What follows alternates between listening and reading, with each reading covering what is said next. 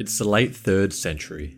An old man stagnates in a filthy dungeon beneath the town of Artashat in the mountains of Armenia, waiting for the embrace of death. For 14 years, the heretic has languished here, with little more than his faith to sustain him, condemned to die for his unyielding devotion to the teachings of Yeshua, a man from Nazareth who claimed to be the son of the one true God. As the heavy doors of his cell creak open for the first time in 14 years, the outside light almost blinds him as he catches a glance at his emaciated body. It seems the hour of his martyrdom is finally at hand. Or is it? This is the story of Grigor Lusavorich, better known as St. Gregory the Illuminator.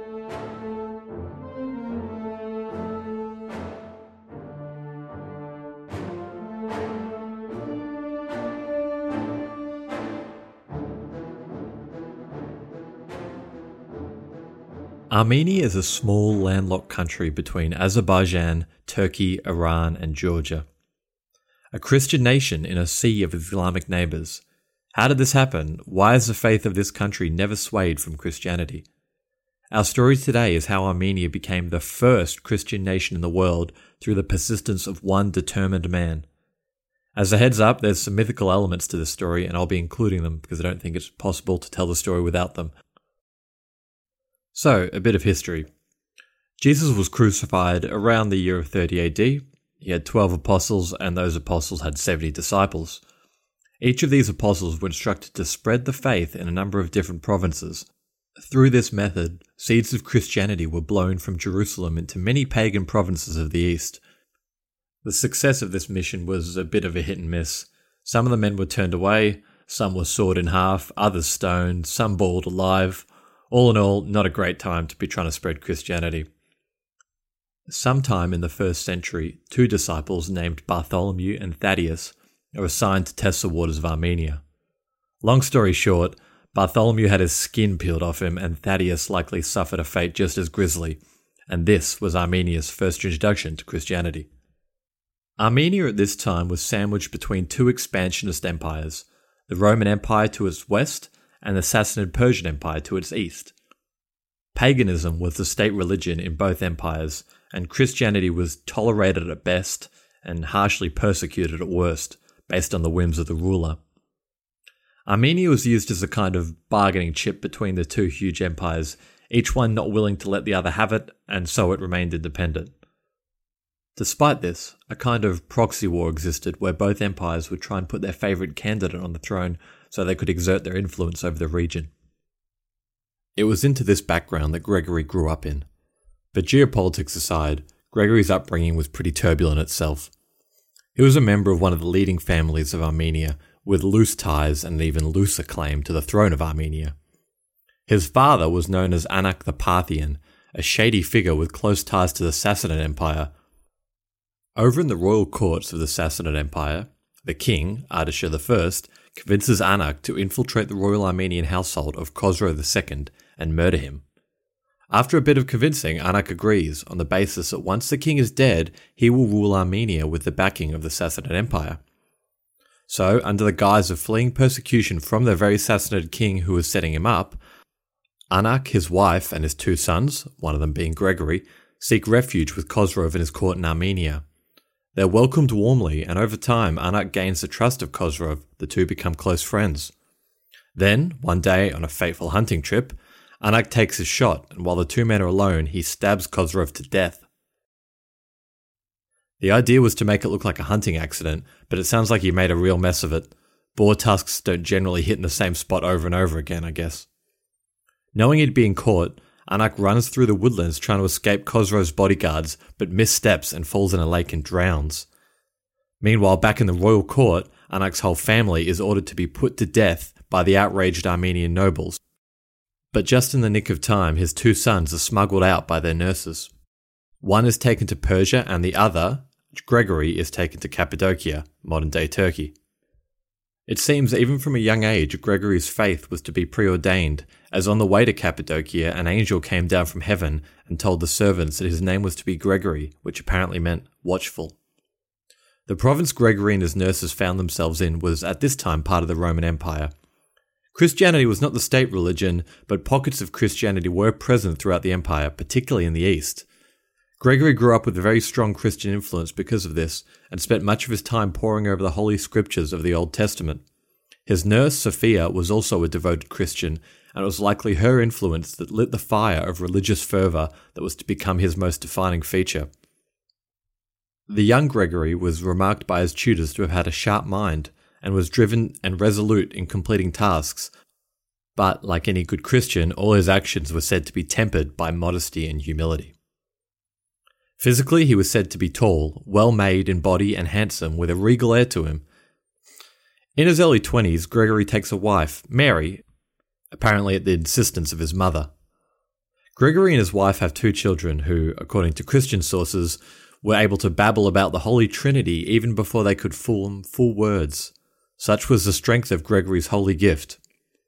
After the kids are born, and apparently with his mother now placated, Gregory requests a vow of abstinence from his wife in order to pursue his holy mission to spread the word of the Lord to as many people as possible. Mary acknowledges this. I mean, who is she to reject God's will? And they both kind of agree to annul the marriage, I guess. Mary heads off to a nunnery, and the two never speak again, Sources differ as to whether his children went with her or stayed with him. Something tells me there was probably a bit more to this weird, amicable divorce, but hey, that's the story. While the young Gregory pored over his scriptures in Cappadocia, the situation in Armenia had changed drastically. As we mentioned earlier, the throne of Armenia was a bit like a pawn between the Sassanid and the Roman Empire. After Gregory's father had murdered Ardashir, his son, Tiridates III, was smuggled out of Armenia for his own protection until the situation calmed down, much like Gregory.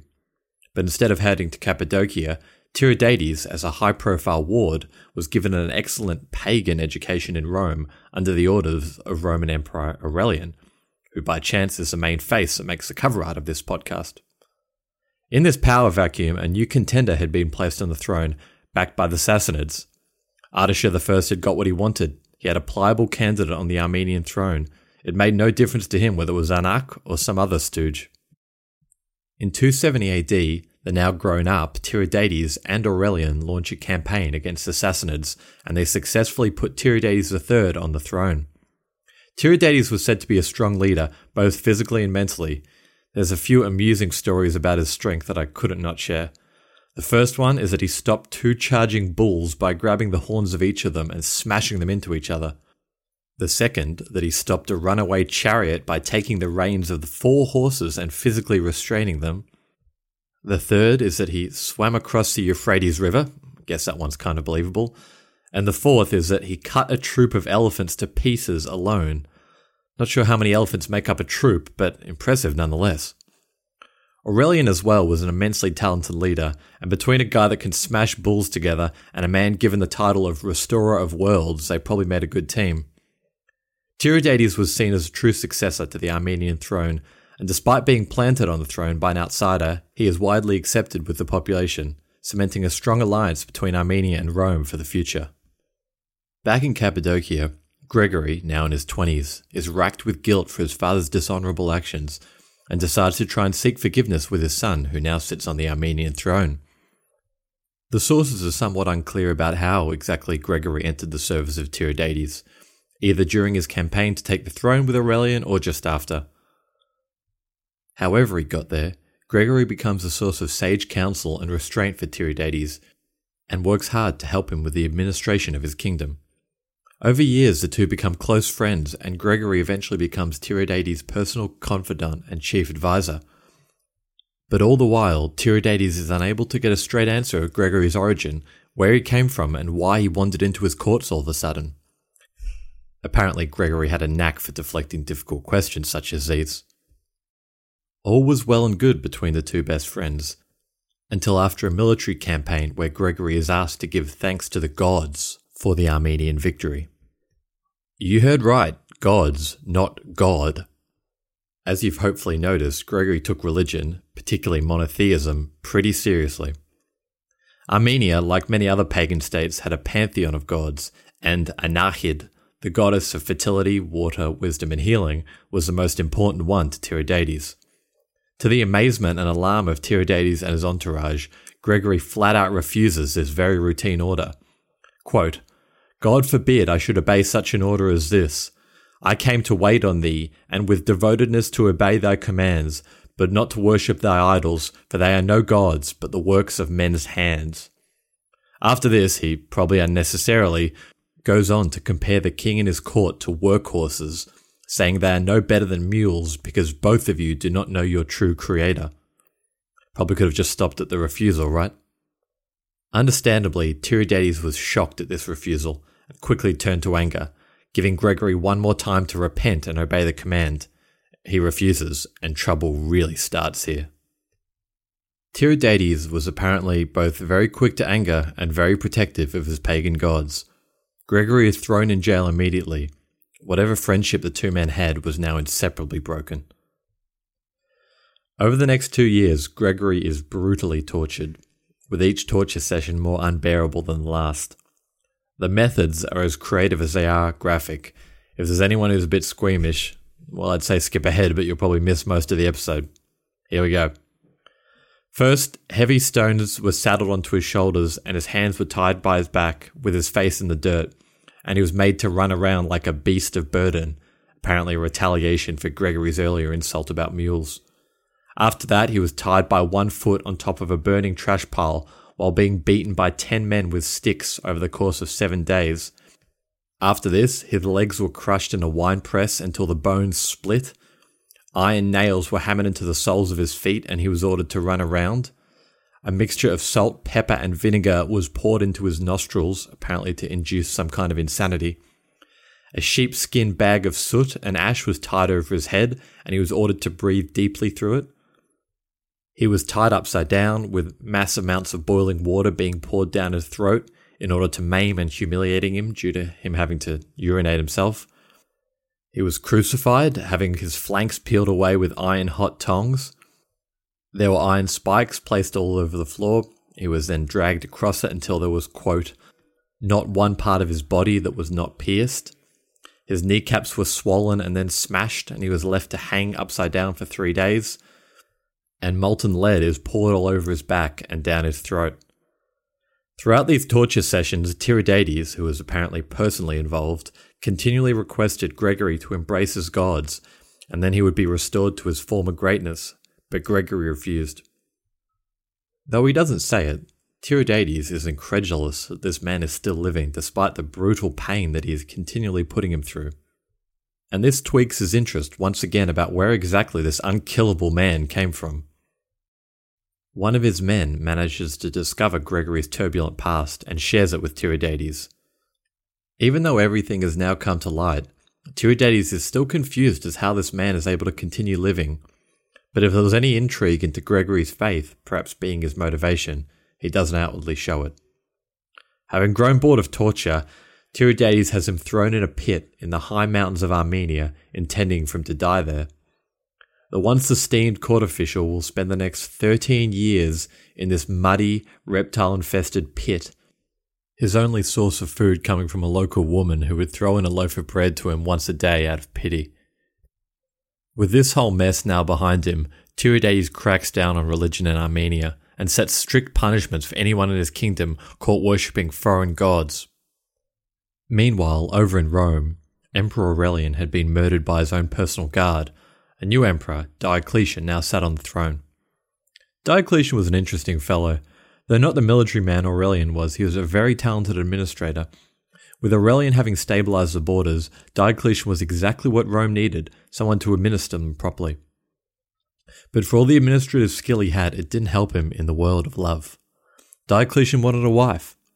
The story goes, and it's worth taking this story with a big grain of salt, that he commissions the court artists of his to travel far and wide across his empire and paint a portrait of the most beautiful woman they could find. Though many pictures return to him, he is infatuated with the picture of a young woman who is found on the outskirts of Rome itself.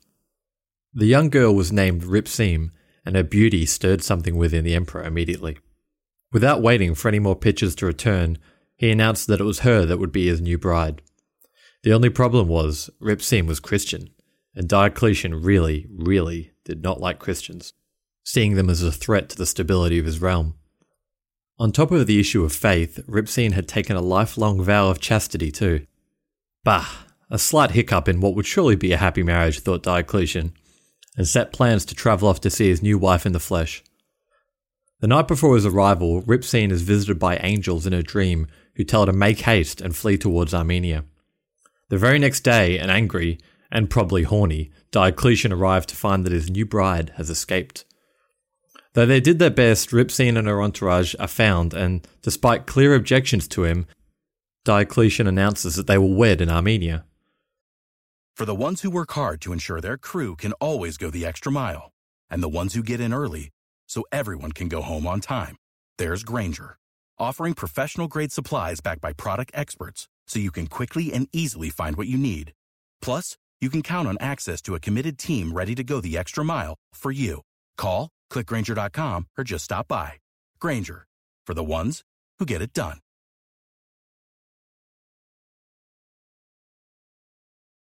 Hello, my name is Peter Zablocki, and I'm a historian, author, and college professor. I'm thrilled to invite you to check out Evergreen Network's History Shorts podcast. Every Tuesday and Thursday, join me on a journey through time, exploring the little known and hidden gems of history. In each bite sized episode, I'll dive into my original research to bring you intriguing historical curiosities you've probably never heard of, uncovering the fascinating stories that have shaped our world, from forgotten figures to overlooked events. And the best part? I've condensed all this historical goodness into manageable chunks, perfect for your on the go lifestyle. Whether you're commuting to work or squeezing in a quick break, History Shorts fits into the little time you probably think you don't have. Subscribe now and never miss an episode of the History Shorts podcast, available wherever you get your podcasts. After what I can only imagine to be a somber and dreary wedding, Diocletian tries to force himself on her within the wedding chambers.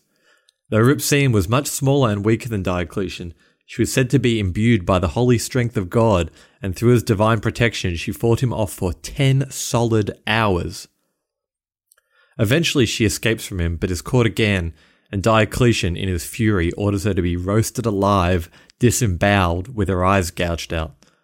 So much for the protection of God, right? After the grisly deed is complete, Diocletian himself weeps at the wickedness of Christianity and how it causes insanity in his people. And much like Tiridates, he starts a series of intense persecutions of Christianity across his empire destroying churches, banning clergy from meeting, and confiscating church property. So, unlike the rest of the story, Diocletian's great purges of Christianity were well known, and it's very likely that the Christian sources who told this tale were eager to besmirch his character even more. Like I said, take the above story with a grain of salt, but summarized, Christianity was definitely not the safest religion to be practicing or preaching at this time. As Diocletian and Tiridates cracked down hard on the Christians, God cracks down even harder on them, and plagues spread throughout their lands. These plagues may have been aftershocks from the Cyprian plague, which spread through the Roman Empire decades earlier. Tiridates' sister, although a pagan, has visions from God, telling her to instruct her brother to free Gregory from the pit if they wish the plague to subside. Though his hatred of the man runs deep, Tiridates was desperate to restore stability to his kingdom and orders that if Gregory was still alive, he was to be removed from the pit and so, after 14 years, an older, skinnier, but equally pious Gregory is dragged before Tiridates again. Alright, now here's where things get weird, like very weird. Somewhere during the plague, Tiridates was transformed into a boar. Yeah, like a wild pig with horns kind of boar. I'm trying to read between the lines here. Perhaps the plague had made him look kind of hairy and disheveled. I don't know. I, I said I'd include the mythical elements, and here's where we got to. I don't think he was actually a boar, but maybe he was.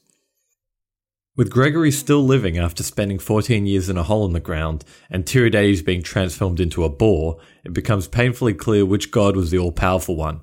Hint, it wasn't Tiridates. Boar King Tiridates and his sister break down and beg Gregory for his forgiveness, despairing at the state of their empire. Tiridates at this point was apparently only able to grunt and snort while foaming at the mouth, but I guess the message was clear enough. Gregory calmly assessed the situation. Food shortages, rebellion, and plague have ravaged Armenia. it was immediately obvious that this was God's judgment. Gregory tells Tiridates he needs to reject his faith of false idols and repent and accept the one true God as the Saviour of your kingdom. Then and only then will your lands know prosperity again.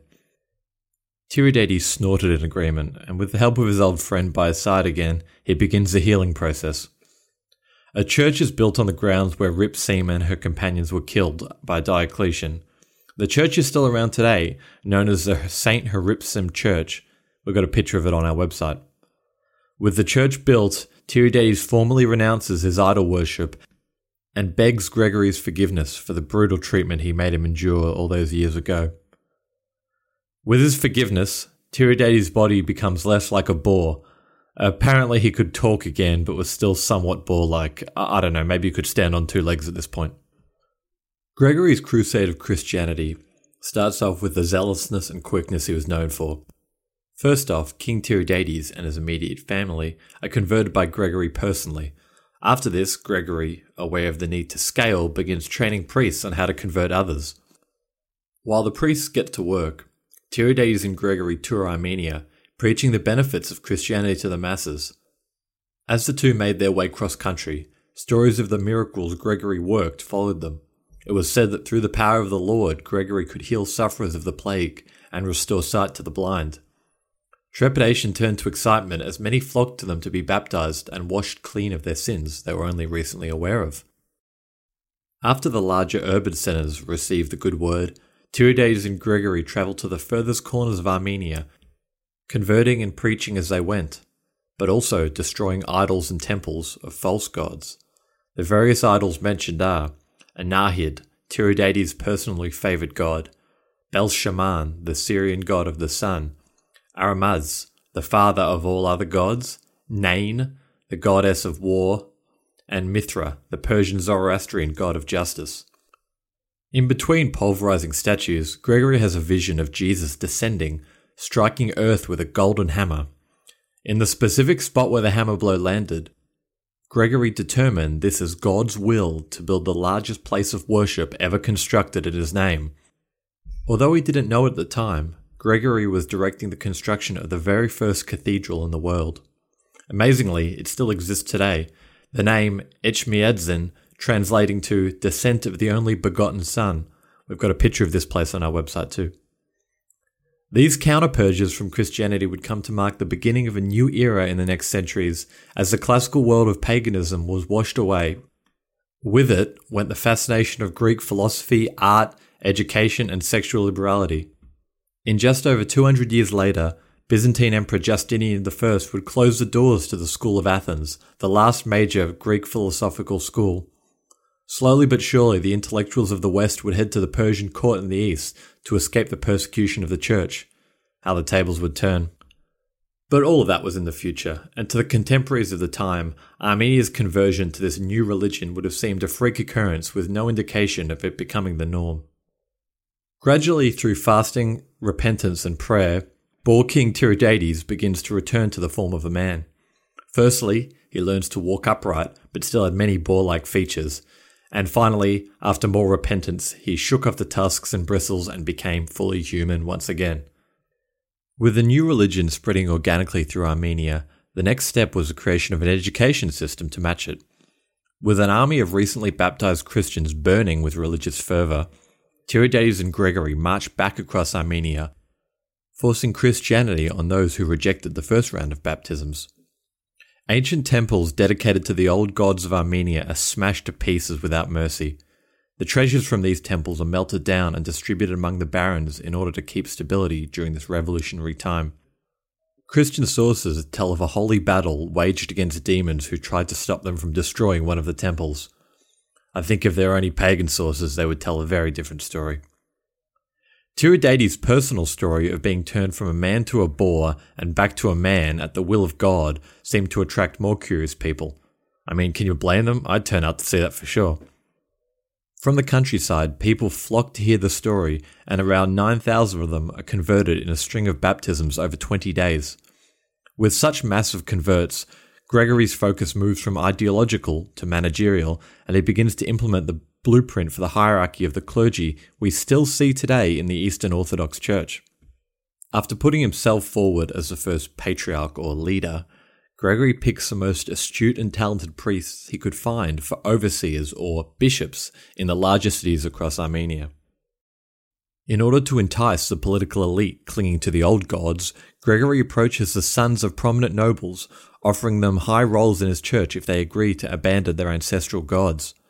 A clever way to maintain church stability, as many of these new men now owe their status to it and now have a political and spiritual reason for ensuring the survival of the church. Historian Richard Hovannisian has this to say about it. Quote, the conversion of Armenia to Christianity was probably the most crucial step in its history. It turned Armenia sharply away from its Iranian past and stamped it for centuries with an intrinsic character as clear to the native population as to those outside its borders who identified Armenia almost at once as the first state to adopt Christianity. After putting together the framework for the first Christian nation on earth, Gregory embarks on the first few of his self imposed exiles. Religious seclusion in early Christianity was practiced as a method of getting closer to God. The idea of depriving yourself of all worldly indulgences was a way of showing your devotion to your Creator. It's very possible that Gregory may well have been one of the first ascetics, as they were to be called later on. Ascetics distanced themselves from civilized life from anywhere between a few weeks to their entire life. They would eat and drink almost nothing, subsisting on whatever they could find, catch, or grow. You could find an ascetic in caves in the middle of a desert, a tiny rock on the edge of the Atlantic Ocean, in the middle of the jungle, virtually anywhere where the environment was cruel, unforgiving, and where you wouldn't want to live.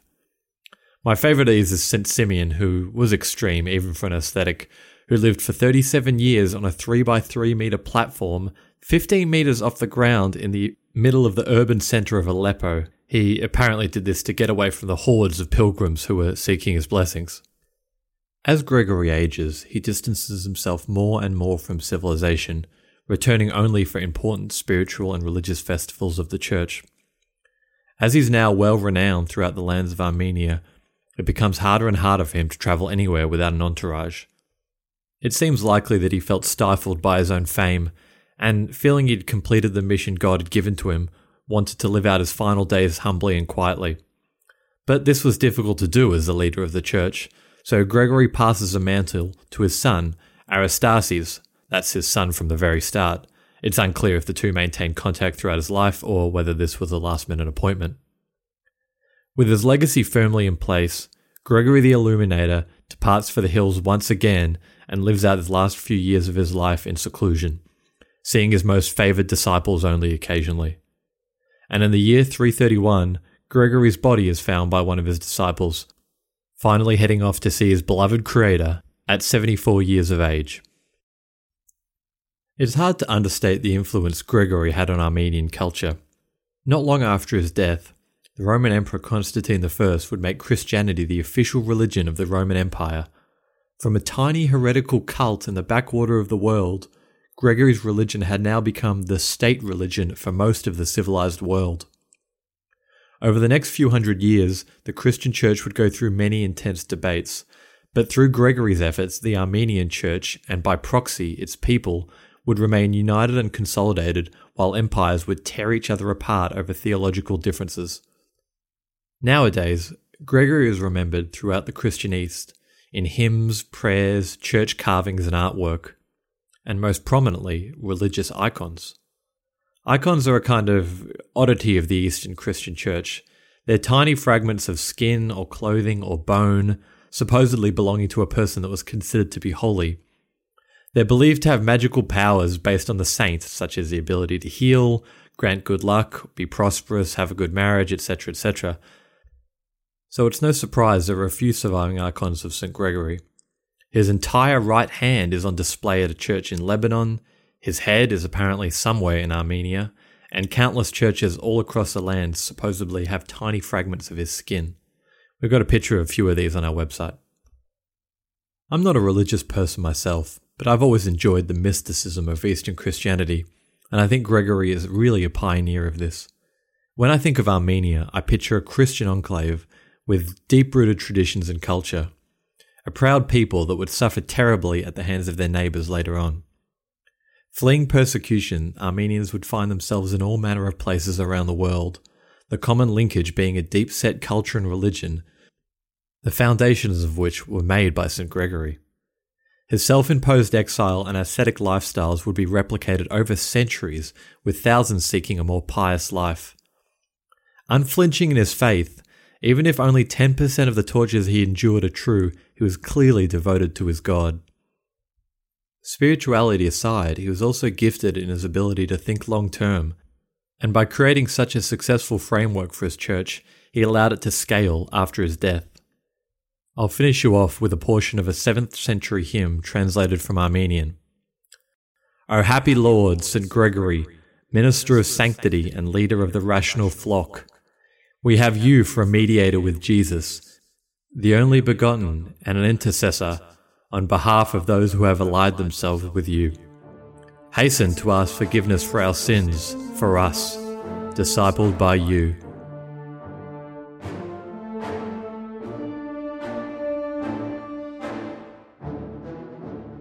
Hmm, I bet that sounded less wordy in Armenian.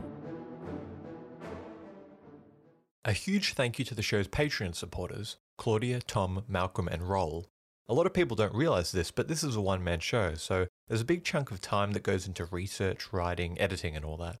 I love sharing these stories, and it means a lot knowing you guys are enjoying them. Your contributions help me keep the lights on, sound libraries, web hosting, books, and all that. If you're not a patron already, we've got some really cool rewards like having the option to read out some of the quotes we use in our episodes.